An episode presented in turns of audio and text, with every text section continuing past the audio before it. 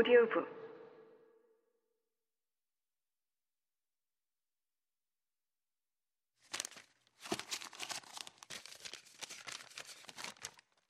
내 필체는 아니었다.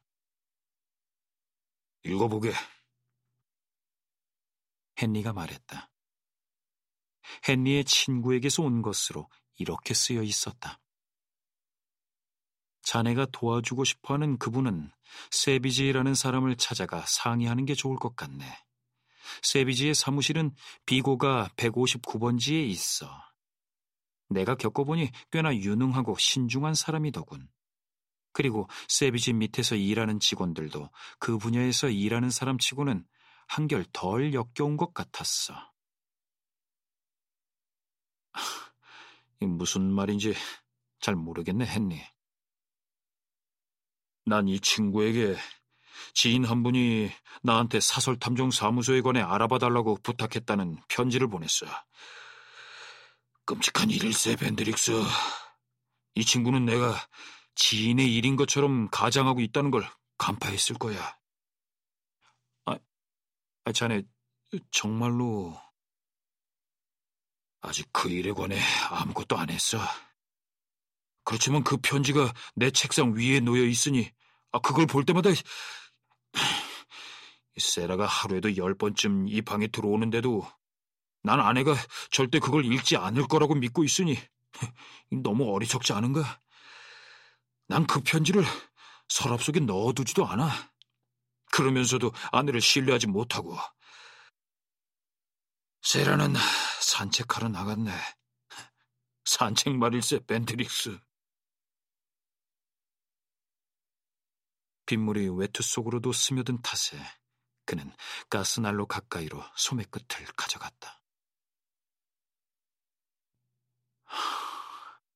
안 듣네.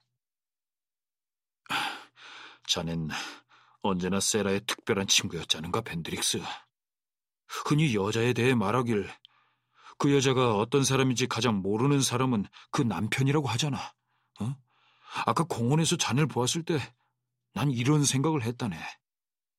내가 자네한테 이 얘기를 했을 때 자네가 웃으면서 날 놀린다면 그 편지를 불에 태워버려도 되지 않을까 하는.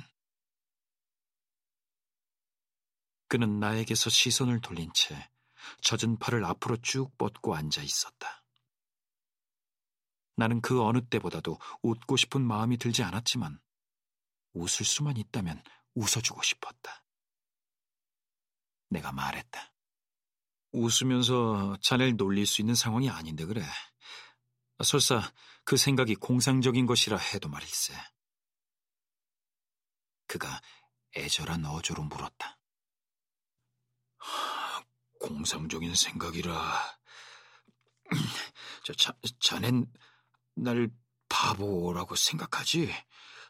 안 그런가? 조금 전이었다면 기꺼이 웃었겠지만 지금 거짓말을 할 수밖에 없는 상황이 되자 그에게서 느꼈던 예전의 온갖 질투심이 되살아났다. 남편과 아내는 일심동체여서 부부의 아내를 미워하게 되면 그 남편도 덩달아 미워지는 것일까?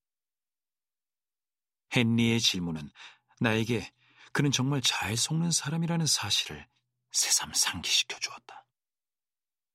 너무도 잘 속는 사람이어서 내게는 그가 마치 호텔 침실에 지폐를 함부로 놓아두는 바람에 도둑질을 묵인하는 사람처럼 아내의 부정을 눈 감아주는 사람으로 보일 정도였다.